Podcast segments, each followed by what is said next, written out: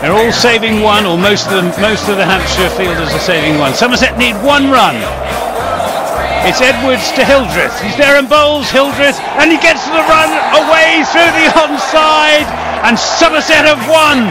They've won the Royal London One Day Cup.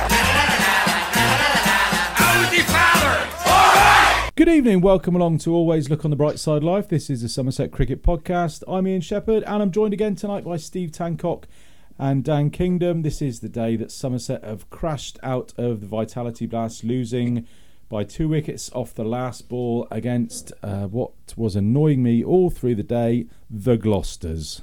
That's which has to be the worst nickname ever given to a professional sports team in the history of professional sport. Um, we made what do we make? 161 for seven off of our 20 overs, uh, 50 off 28 from Lewis Gregory, 42 off 35 from Babar Azam, and Steve Davies got the innings off to a great start with 31 off 19. Uh, and then it was uh, the Ian Cockbain show. He made 89 out of Gloucester's 163 for 8, which took them into the quarterfinals of Vitality Blast, courtesy of Smith hitting his first and only ball for four off of Ollie Sale on the last ball of the innings. Where to start then, gents? Where to start? Uh, you can see Steve is pointing at me down, down the Zoom on the webcam. Okay, let's let's deal with the elephant in the room right now. You are captain of Somerset. It is the 19th over has just finished. Who are you bowling? myself. Does that mean Oh, no, Lewis. Lewis? Yeah. Lewis. Yeah. I am bowling Lewis as well, but I can see why they chose Sale. I can see why they chose Ollie Sale as well, and I did. I did defend it um, when I did the pod with um, Gibbo the day after uh, the not Warwickshire game, the Birmingham Bears game, um, where he bowled that little over in isolation. I kind of it was the sense of right, this is our guy, this is the plan, but plans have to be flexible. And Lewis Gregory went for I think six in what would have been the 18th over, I think. Um, Yeah. It was 11, wasn't it? No, it was 11 he went for. I was. I in the- thought he went for six. that. Oh, maybe he got hit for one He off the last. I last. think it was 6 in his first over, 11 in his second over. I'm not going to argue with you, Dan. Um, but having said I'll, that, I'll double check now. I'll double check. Dan's double checking. He definitely only went for. I think it was a six. It was a picket fence, one one one, one one one in uh, either his first or second overs. He only he only did bowl two overs in the end. His first over he went for, uh, yes, 7. His Hmm. second over he went for 11. And also one of the 7 was a leg by, so it was only 6 off it. So 6 and Hmm. 11 he went for. Um, Gregory's, yeah, so it was the 18th over he went for 11. Sale had gone for 12 in the 17th over. But obviously Sale had bowled those two good overs in the power play. Um, yeah, and uh, of those 12, it was one was a 6 and then it was 5 singles and a wide. And Gregory was similar, yeah, 6 and 5 singles. So in those terms, it's fairly equal in terms of they just you know into, if you're going off what the, the overs that they've just bowled. Um, I suppose the fact that Sailor bowled well in the power play may have been a factor, and I think. I think yeah, the reason they've been they're continuing to persist with Sale at the death is because they want him to become a good death bowler, and because it's the only way he'll learn. And I suppose I think it's the kind of thing that Jason Kerr will say is that we can't just well he won't say it as directly as this, but we can't just change our plan of having Sale bowling at the death just because it's a close situation. You know, that, that's how I think they'll see it. I think they'll say, no, we've got to persist with Sale at the death because he's our assigned death bowler. And I know that there are flaws to that, obviously. But, and I do That, think, that's all very well, Dan. If next season Sale is our death bowler, if Well, we yeah. invested this time now, we've got Yeah. to stick with it next season. And yeah, also, he's al- still not going to also, guys, if I may, there's being a guy who bowls at the death, and then there's being the guy that bowls the last over. Mm. So you can you can bowl, you know, what the death overs, depending on how many wickets in hand they've got. It could be anything from uh, 15 onwards. So he can quite easily bowl two overs in the death. But if you've got a guy, Lewis Gregory, who has played 113 T20 games, a few of them for England, and you've got Ollie Sale who's bowled 10, it just makes sense to me that the guy who's bowled 100 and uh, who's played 100 and odd T20 games, who would have played a hell of a lot against Gloucester as well. Don't forget. So there is Yeah. there is that aspect of just knowing the little foibles and, and tells that that um, the opposition batsmen have got, and just having that sixth sense of of where they may may like to hit the ball. Yeah. And you can accommodate Ollie Sale, make him into a death bowler, not the guy that has to bowl the last over from game one in his career, which it or game two in his career, which it seems like what they want to do. ask, yeah. Um, it just seems like to me like you can groom him into that role a bit more rather than just dropping him in at the deep end. The, the Yeah. thing is, Ian, the thing is, Ian, that you can look back on this game today and see all kinds of times. For example, the last three balls of our innings when Hmm, we didn't that- score a run. That two that Yeah. Ollie Sale took when Roelof was at the other end, that was mad. Yeah, I was thinking, oh, get the single, get the single. Yeah, yeah. Yeah, He's But you high can look- so the you can look back over the competition and see all kinds of instances like that. Mhm. That's the nature of 2020 cricket. Yeah, my problem is exactly what Dan's saying. That I don't think we are flexible enough in game situations. Yes, you have a plan. Of course, you have a plan. But what happens if, what happened? Heaven forbid, Ollie Sale tweaked his hamstring in the second over he bowled. What what happens then? You know, Mhm. Lewis had bowled. Okay, he got he'd been clumped for a six by Cockbain, which ruined his second over. But uh, as Dan says, he's the guy with the experience, and I always look at the unused overs. Oh yeah, And you know, again, perhaps there. were- Uh, and again, I'm not going to criticise Lewis Goldsworthy, but maybe he bowled one over too many in the middle Mhm. there when Roelof had an over to spare. Yeah, and you can analyse, and it's easy for the three of Yeah. us sitting here, what four Yeah. hours after the game's finished. You know, at our own levels of cricket, we've been in those situations and known the pressure. But you, what do the coaches say? And I've heard Jason Kerr say, you want to dominate the opposition and you want to give yourself the best chance of Hmm. winning. And for me, and this is not a criticism of Ollie Sale at all, he's a Somerset player, I'm a Somerset supporter, and I'll back him to the hill like the rest of them.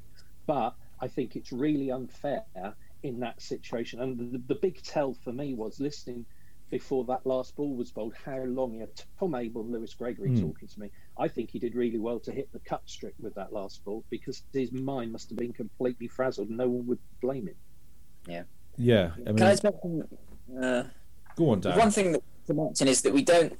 It's easy. Yeah, another thing, as what Steve was saying, it's easy to say well what we would have done at this point. Another thing is that we don't know, and we'll never know what would have happened if, for example, yeah, if Van der Merwe bowled that over instead of Goldsworthy, it could well have still gone for runs. And if Van der Merwe didn't get hit Yeah. for runs, they were probably targeting us over La- last over a spin. They probably Mhm. targeted that. And again, if Gregory had bowled that death over, he probably po- maybe slightly lower chance that we'd have lost the game, but I think we possibly still would have lost. Gregory isn't Gregory isn't a brilliant death bowler. Like No. I think I think people forget that when he was picked for England, when he's been picked for England, it's more for his batting. He hasn't really been picked on the basis of his bowling. And if you look at his stats in the last few years, his bowling stats aren't brilliant. They're nothing special. Um, which, which is, I'm not trying to criticise him, but they're they're not they're not sensational. So I just think that if he bowled, we may have lost anyway, and it may all have been irrelevant. I have Um, a but yeah. slight worry that I think he's got a niggle again. I know, I know, I could be micro-analysing this, but when you watch Lewis bowl, when he's bowling well, he does what Craig Overton does. He runs at the batsman after he's delivered the ball, and he's Mm. been doing the thing the last couple of games where he does that little semicircle and almost jogs back before he walks, and that to me is an indication that he doesn't want to run through and then stop. That he's worried something's going to tighten up or something. So Mm, I I do, think. I do think he's not fully fit. Yeah, I think you're right. Yeah, Um, I think Jason you Kerr said that as well. Right, did he? But but there's Yeah. there's something there that isn't quite right for me with Lewis at the moment, and and I wonder whether he actually is not enjoying the captaincy. Yeah, yeah, I don't know. Um, he, obviously, he led us to the semi-finals in 2018. This year, he's made some decisions which we've all questioned. Um, and you do wonder, like, it just feels like Tom Abell is the natural leader, leader of the team. Sometimes I forget that that Gregory is is the captain of our T20 side.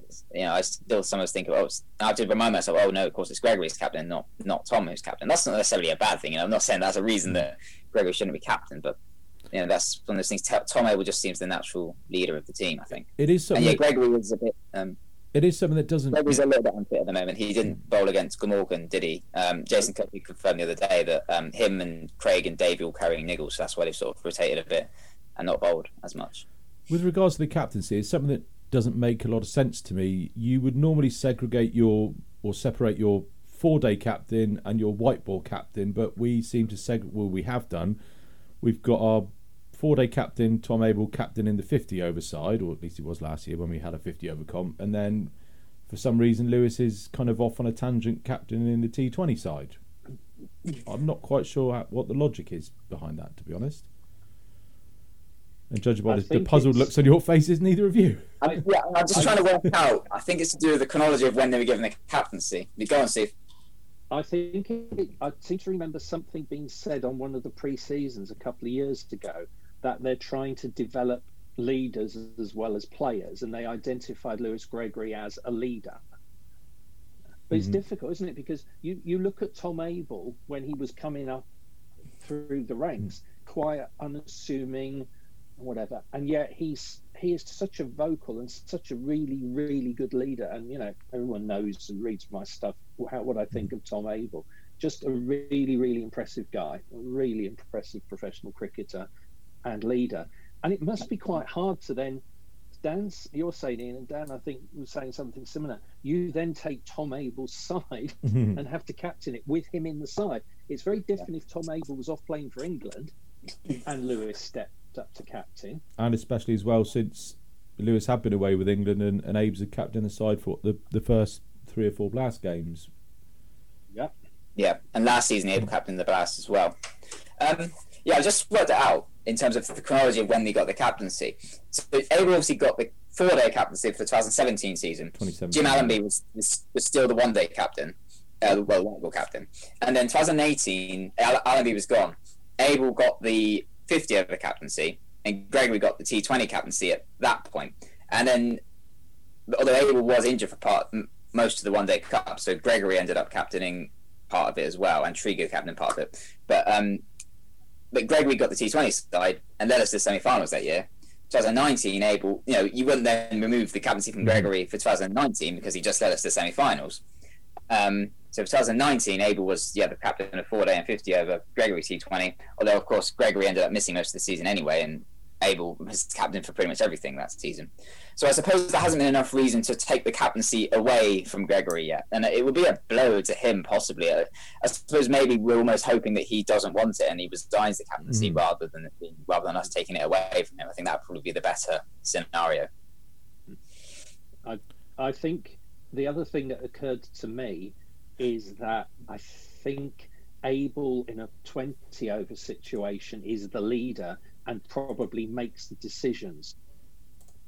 Where I think Gregory perhaps the fact he got Tom Abell up into that huddle probably made it worse for Ollie Sale mm-hmm. than if he'd have just, you know, if I at the the low level that I played cricket, if I was bowling the final over of a Baker Cup game or something, I just wanted to bowl and I trusted myself to do what I had to do. And I think sometimes it's as important to leave players alone as it is to to interfere. Yeah. I don't that that mm-hmm. delay for Ollie Sale can't have done anything but make the job harder. But no. guys, the fact is, last season we nearly got to the quarterfinals and we had Jerome Taylor bowling the death overs. You yeah. can see what you can see the logic there. My beef is, and I, I hate saying it, but my beef is that You've tried something, it clearly wasn't working. After the Warwickshire game that you referred to, and sorry, I'm not going to call them the other name, after the Warwickshire game, I think that was the time to say to him, right, okay, you just go and play. We're going to find another solution. But next season, you'll come back and be our death bowler. I'm mm. worried that he's now got a much bigger mountain to climb through the off season to get back to where we want him to be. And sometimes you have to take young players out of the firing line yeah, as I say, he's been in.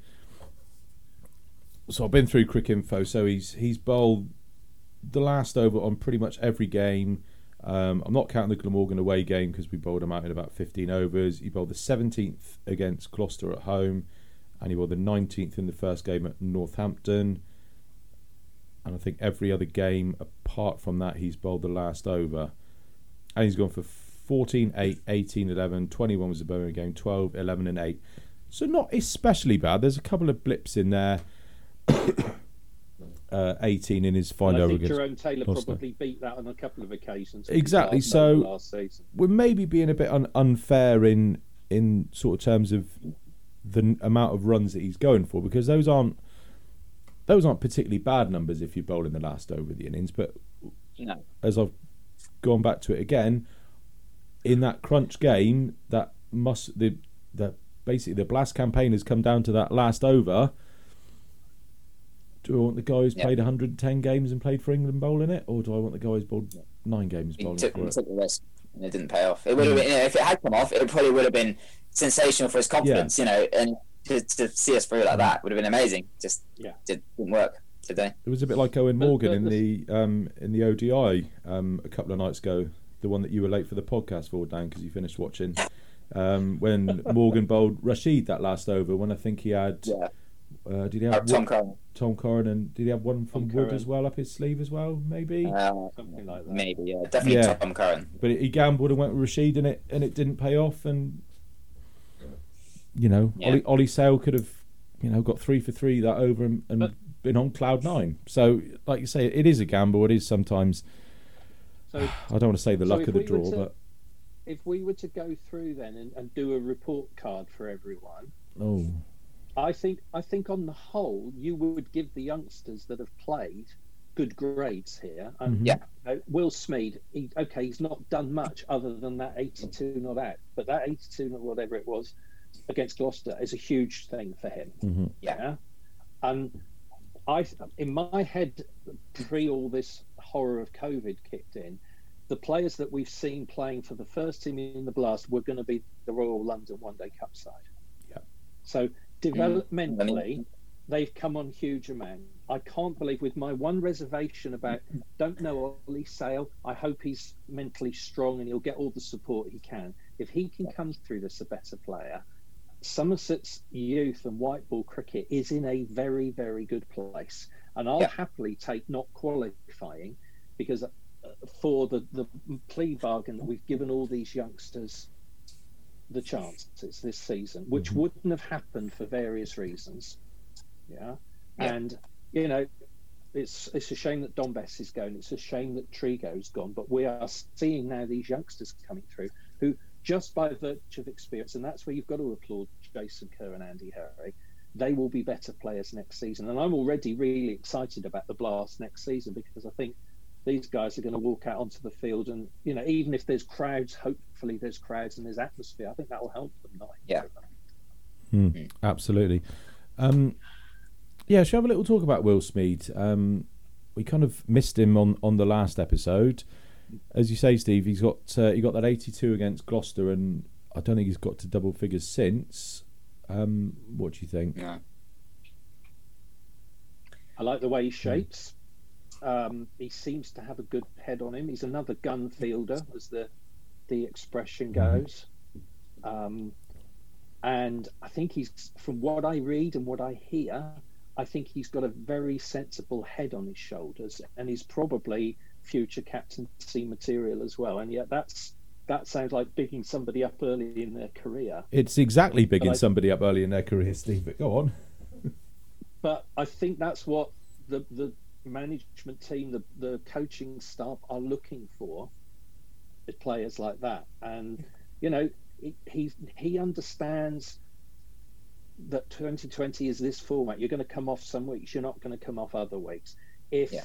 come Wednesday morning he was in the starting 11 at Lords, I wouldn't be too worried. Hmm. And I think that's that's as high a praise as you can play pay. yeah I agreed Yeah, he, look, he looks serious talent, and he, he's, I think he's. I think he might have missed the entirety of last year's second eleven competition with injury. I don't think he played at all for the seconds last year.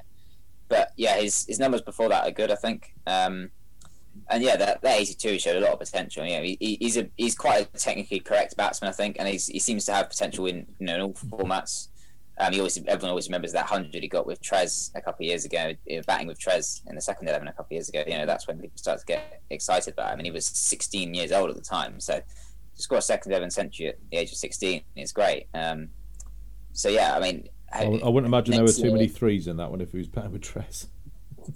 yeah, very true. Um, I suspect next year he'll be, you know, he, has got a chance of being an T20 side again, um, and you know he he might be pushing for four day cricket. I suppose maybe he's a bit further away in that, but and obviously if it's if it's a normal season, he'll be playing fifty over the fifty over mm. competition, obviously. So there's lots of chances for him to develop. And yeah, he, you know, the, the, people have said a lot of good things about him. He looks a serious talent. So yeah, don't obviously we don't want to big him up too much though. Uh, this oh, early stage. Definitely not. Yes, and not get ahead of, of course ourselves. We seem to be the development seems to be that Lammonby is going to be the finisher. That seems to be the role that they're trying to create for him as well, isn't it? I've got no yeah. problem. Yeah, I mean, he's what did he came? He batted well with Abe's on Friday night, didn't he? What did they oh, put yeah. on? Eighty-one. Yeah, what's 146 minus 81? 65. 65. You're the accountant, Steve. You should know that. Yeah, unbroken it with um, uh, with Abe's on Friday. night. What did he get today? And that was that was really classy batting because they were rotating the strike. They were taking the easy singles, knowing yep. that the bad ball was going to come along. That the pressure was on the bowlers. It was it was as comfortable as you can be watching a T20 run chase. I think I thought they both batted yeah. very well, and then Lammonby at the end just had to have his bit of fun and and Lara yeah. the sixes. I've been impressed with those two when they bat together because um, um, obviously they had that big partnership in the four-day game against Gloucester where uh, Lammon's got his maiden hundred. Uh, they batted well in the four-day game against Worcester and a couple of times in T20. They they they just seem to. What you know when you've got that sixth sense with somebody and you just seem to run really well together and you kind of feed off each other. Um, Dan Dan won't remember yeah. this, but Rose and Denning, when they started opening together, they had that ability, and I had the fortune and misfortune to play against them in a pre-season game, and their ability to run singles, they never mm. called once, and yeah. just knew they would drop the ball into a you know in like T20 mm-hmm. running back in the 1980s, you know.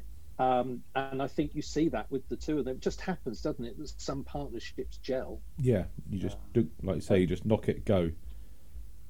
And and sometimes you enjoy batting with somebody else. That you relax more. You you get the vibe from. I don't know what it is. It's so same with bowlers. Bowl, you know, bowling in pairs sometimes works really well. So yeah, again, if they're two and three in the long term Somerset batting lineup, I'm a happy Steve. Mm. There's one thing I really liked about Lammonby's innings the other day was when we got to, I think we hit, hit a six, and that made the scores level. And I was saying, right, what I really would love him to do here is hit another six, because the six compared to the one would help our net run rate. Unfortunately, the next ball was a dot. But then next ball, yeah, he hit the six. And mm-hmm. that six, I mean, I know it didn't matter in the end, but I had a look, and that, that, that, that six compared to a one did make us, you know, a difference to our net run rate by like 0.05 or something. So I, I just hope that he had that net run rate calculated. I heard, I heard that he walked. Well. Dan, I did hear that he walked up the steps um, of the Colin Atkinson Pavilion, went in the long room, and fist bumped Jason Kerr and said 0.05. So you're probably not far off there. oh, I'm sure he did. I'm sure he did. Viv used to love doing that. That he, what he would do is he would cream somebody for the most glorious six, yeah. And then the next ball, he would play the most immaculate boycott like forward defence. and he would do it, and it was his way in a one day game or a championship game. And he'd do it, and it was his way. We all thought at the time of just showing, I have the absolute mastery over you. And yeah. I'm not comparing Lammonby to Viv before anyone says, What the heck's he talking about?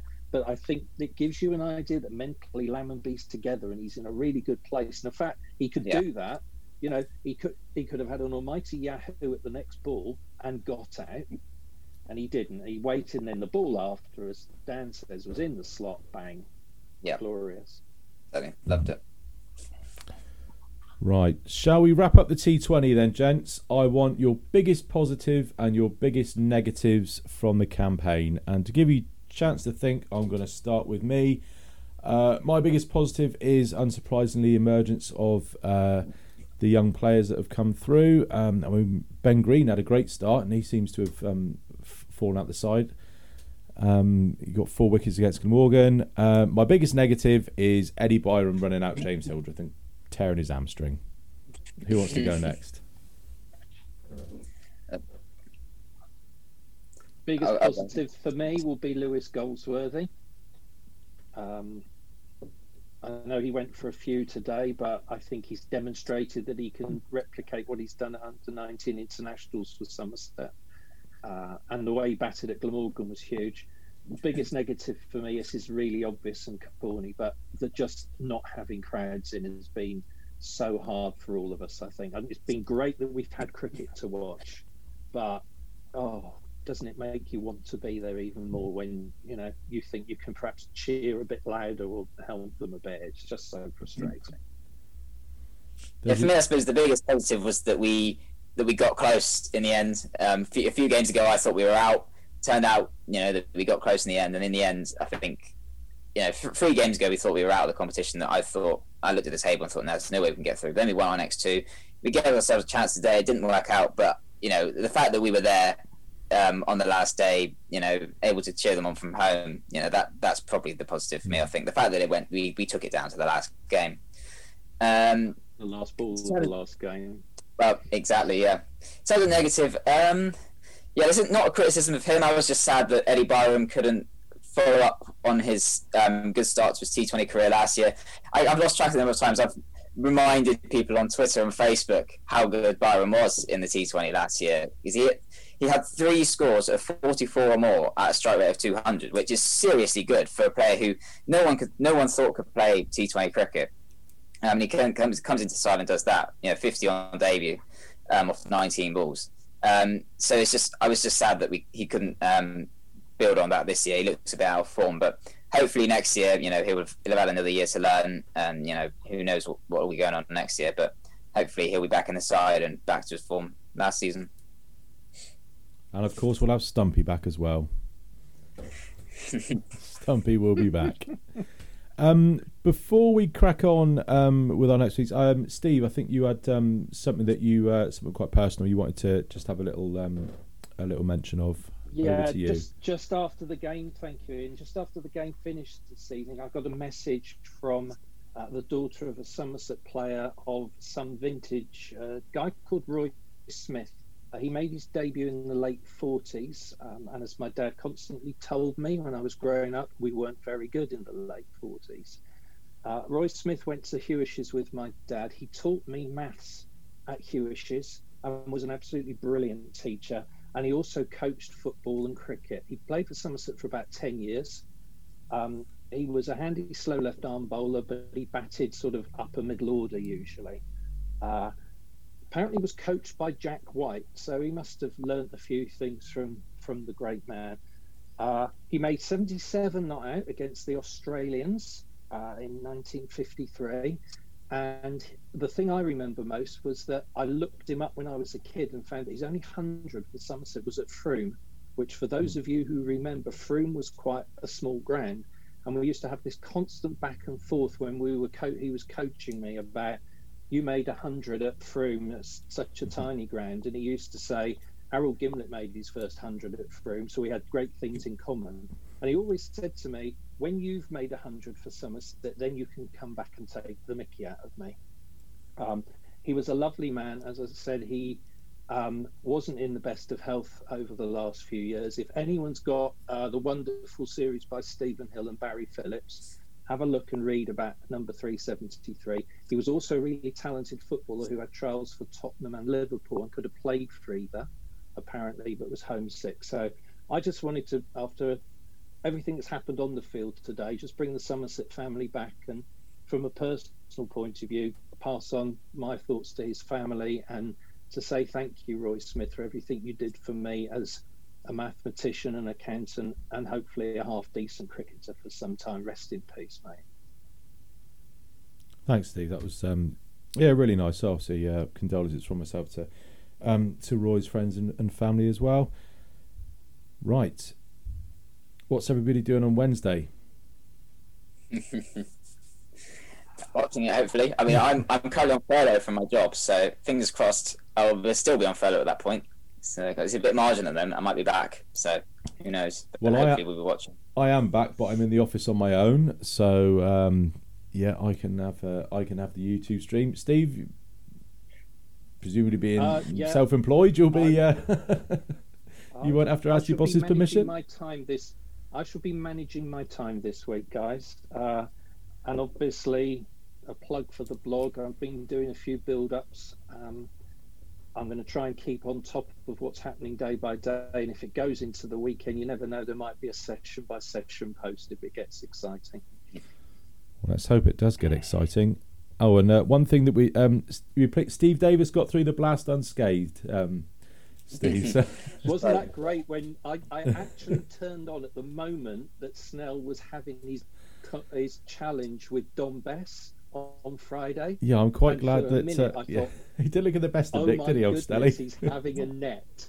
I was, I was just going to say they were going to say Steve Snell's been taken out of the commentary box and he's going to have to play because of an injury. So, thank you guys. That wasn't the best cup. No disrespect to Mr.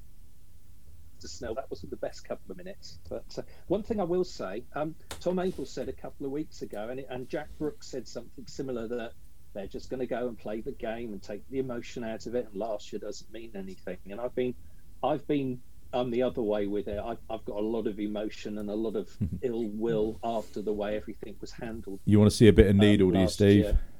Uh, I don't want to see a bit of needle. I just, I'm just really pumped for this. Really pumped for this. Um, I know it won't be the championship if we win it, and I have an asterisk and all that sort of thing. But I do hope that um, some of the pictures of the Essex captain of last season helping the umpires with their consultations. Mm. Um, and I will say, Essex conducted themselves with great dignity when they got awarded the trophy on our ground last year because that wasn't mm. easy and they could have really milked that. They didn't. But I'm afraid for me, they undid all that good work by their subsequent actions. And you know uh, that will linger along with me. I'm afraid I, am very, very unhappy about the way they did that.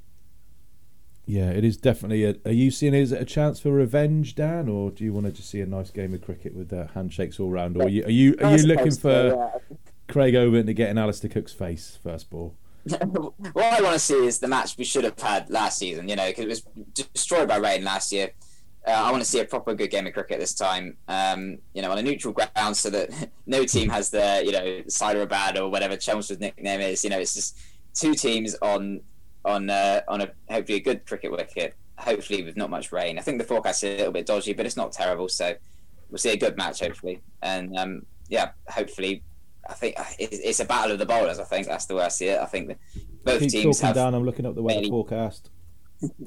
both teams have fairly frail batting lineups, so it's it could come down to who can bowl the other team out quicker, I suppose. But I think our, you know, our batting has the favourites, doesn't he? Essex will be marginal favourites, I'd have thought. Yeah. Yeah. Yeah, I suppose so. I think our batting has. I think our batting's been, but possibly it's been better than the, than theirs this season, though. You know, we've in terms of uh, just average runs per wicket, we're we're better than Essex this season. Uh, I suspect when we've got have more Centurions, um, we've got players like Lammonby who's in form, you know, Abell Abell Abell's in form. Also, we'll miss Hildreth, which is a shame. But you know, we've got Bartlett's come back in. He's look, he's had a, he had a century, so yeah, it's going to be a good game. And obviously, our bowling has been better than Essex's as well. Our bowling's obviously been sensational, but obviously with the caveat that we've been mm-hmm. probably playing some weaker teams than Essex. So the weather forecast is a bit iffy on Wednesday and Thursday, and then it's going to be cool but dry for the remaining three days. I'm really excited. This is something that I, have we ever had a first class five day final in the UK before? No. I don't think we ha- we haven't, have we? So this no. is that's something I'm really excited for. Just this brand new thing, this the, the culmination yeah. of this this Bob Willis Trophy. Um, and just seeing how, how the guys how the guys um how the guys take to it. I think it's going to be like you said. I think it's going to be our bowlers against their batsmen. Um, obviously, they've got Porter and Harmer and Cook, um, but I do think we um, we definitely shade it in the uh, in the bowling department. Batting wise, maybe if Hildy had been fit and Byrom had been in form, we'd have been more or less matched. But I think I give it to them just on the batting as you say, Gibbo was right. I think they are slight favourites, but I don't think we're uh, we're massive underdogs by any chance. I've written my team down, and I've got a couple of holes in it. You can probably guess where they are. Um, who are the two guys that you're going to fill these spots with? I've got Lammonby, blank, Abell, Bartlett, Blank, and then Davies, Gregory, Overton, Davey, Leach, and Brooks, which I think is probably what the nine that you we'd all agree on. Are we sticking with Yeah. Green to open, or are we bringing So- Byrom back?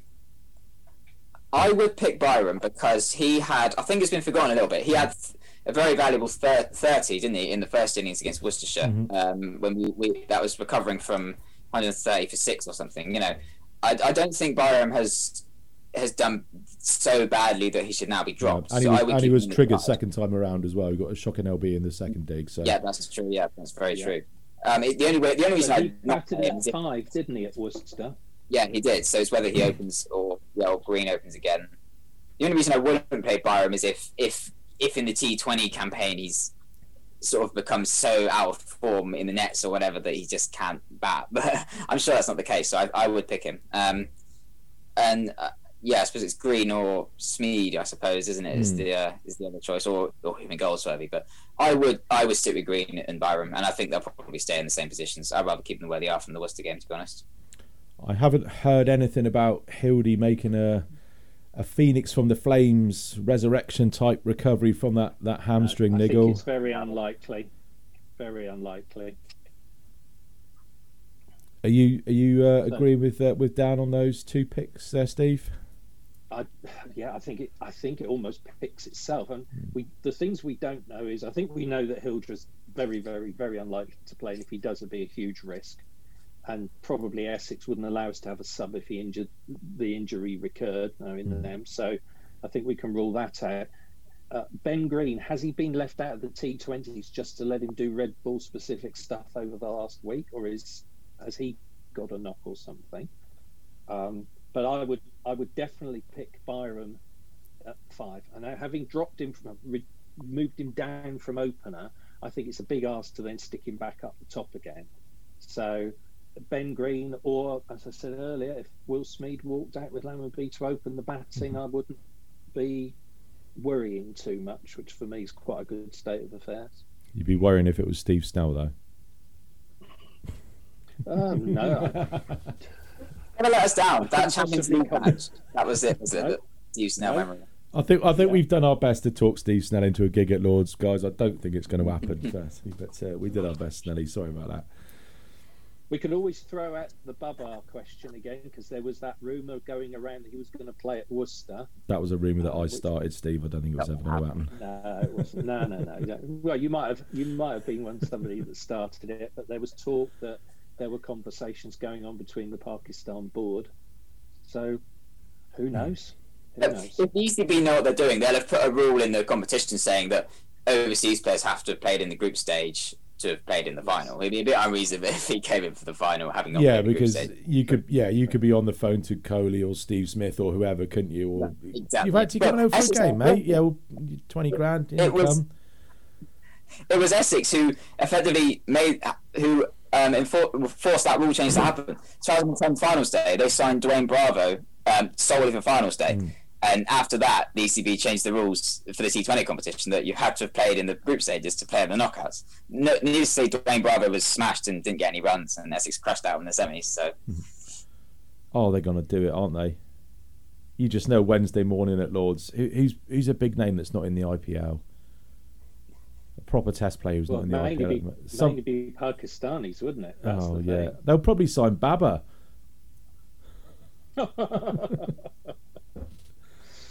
Oh, we do love a conspiracy theory.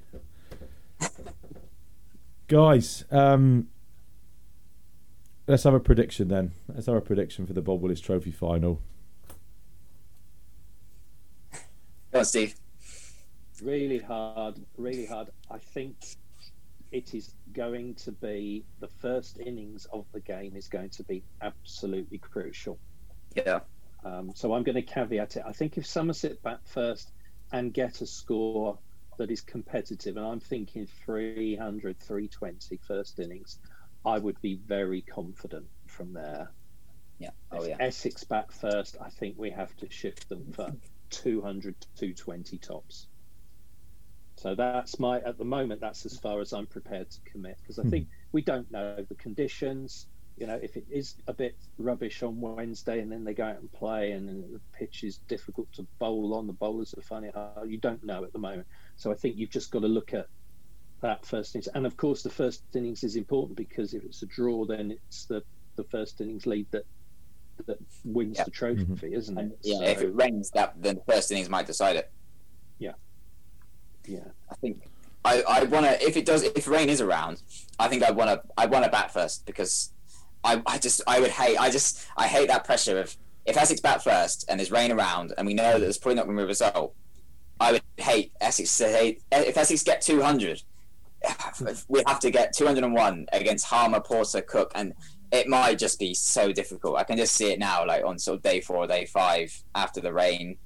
Um, I just think I think if in those situa- in that situation, I think I want to bat first, get the runs on the board, and then we can put pressure on Essex with our bowling attack, and yeah, They, hopefully they're not get- going to want to bat against Leachy in the fourth innings, and if we can avoid it, we don't want to bat against Harmer in the fourth innings. yeah, we want to bat first. Yeah, always bat first. Yeah. Sorry, guys. Um, yeah, I can't. I can't see this one going in a vastly different way to the way that most of our games of this season over the last few seasons. I don't think. Um, I'll be very surprised if anybody gets over 300. I think it'll be one of those games where the innings just start at 260 and then maybe just go 240, Mhm. 220, and then needing I don't know something like two 280 to win. Uh, you need to make that that highest score of the match to win in, in the final innings. Um, and of course, I'm going. Unless the pitch is really flat, it will be a low scorer. I think. do you I think I think the fact we played at Lords last year is an advantage, and the no crowd being there, I don't think that that has an impact. And we all know, you know, time immemorial, they've always said that bowlers who aren't that used to bowling at Lords find it hard. So Mhm. there hasn't been much cricket played at Lords, not much blast cricket has been played. So I don't think Essex, if they did, they played a T20 there. So again, if I'm looking for crumbs to, to even the odds at the moment, that might be one thing that I hang on to. Yeah, certainly the pressure of a Lord's final being being fresh in our memory's got to be an advantage for us. I just want it to be, uh, yeah. I want, I want a bit of needle, Steve. I'm going to be the opposite to you. I, I want, I yeah, I want to see people in each other's faces. I want to, see, I want, might want to see a few fines and a couple of bans thrown around as well. Just, uh, yeah, just let's really get into them and let's get some revenge from last year. Let's, you know, let's be a bit nasty. Let's bring a bit of mongrel to the fight. These these aren't connected overtly, but the sort of synapse in my brain link the two together. Is there the option that Jamie can come back for the final? Did anyone Uh, hear that? There might be whether there's technically an option or not in the loan contract. I don't know, but in the I don't know if I'm allowed to say this technically in the backstage pass interview um, a few days ago, Jason Kerr, someone there was a, there was a question, and part of the question was is could Jamie come back? But the question was how is how's Craig Lewis and Davey's Niggles, and could Jamie come back if necessary? And Jason just answered by saying that we expect Craig Lewis and Davey to be fit for the final, and he just ignored the Jamie part of the question. So I think I think he's confident that, that they'll all be fit, but uh, I, I I'm not. I, don't- I, I seriously doubt we'll be Mm. calling him Jamie at this point. Uh, he's, he's probably enjoying his time at Surrey. He's, he's doing quite well in the T20s, isn't he? So I just can't imagine he'll be back. I don't think he'll want to come back necessarily. could he- could he- that's in me. Could I, I, I guess he could come back off loan, but then could you loan him back out again afterwards? Is that maybe Well, a yes, rule? I think Surrey will want him for the T20 quarterfinals uh, and finals uh, potentially. Um, yeah, I'm not. Sh- that probably is allowed technically, um, but I, I can't see it happening. No, I think yeah. I think if we had if we had a couple of injuries, we it might be an avenue we'd look to explore. But I think with the uh, the seam attack that we've got, plus Jack Leach and Dom Bess could potentially come in as well if if the pitch demands it. Um, I think we've got all of our bases covered. Gents, are we done for tonight?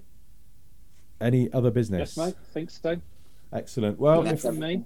If any Somerset players are listening, very best of luck for the final at Lords on Wednesday. We'll all be watching, rooting for you, and uh, hopefully sending some congratulatory tweets as uh, as Tom Lammonby and Tom Abell enjoy batting together to the tune of a 450 uh, run second wicket partnership, with them both making unbeaten double hundreds to secure the Bob Willis Trophy in the final innings of the match against the forlorn Simon Harmer, who's bowled 16 overs, none for 180.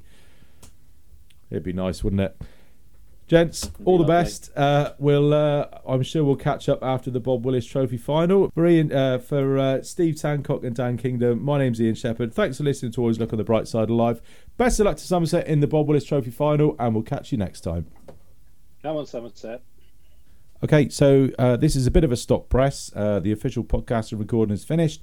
Steve and Dan are long gone on Zoom, but after we finish recording, we did decide that after each day's play, we're going to do a quick always look on the bright side of life bite size, just having a quick look back at the main talking points of each day's play. So we're going to try and do that as soon as we can after the close of play each day.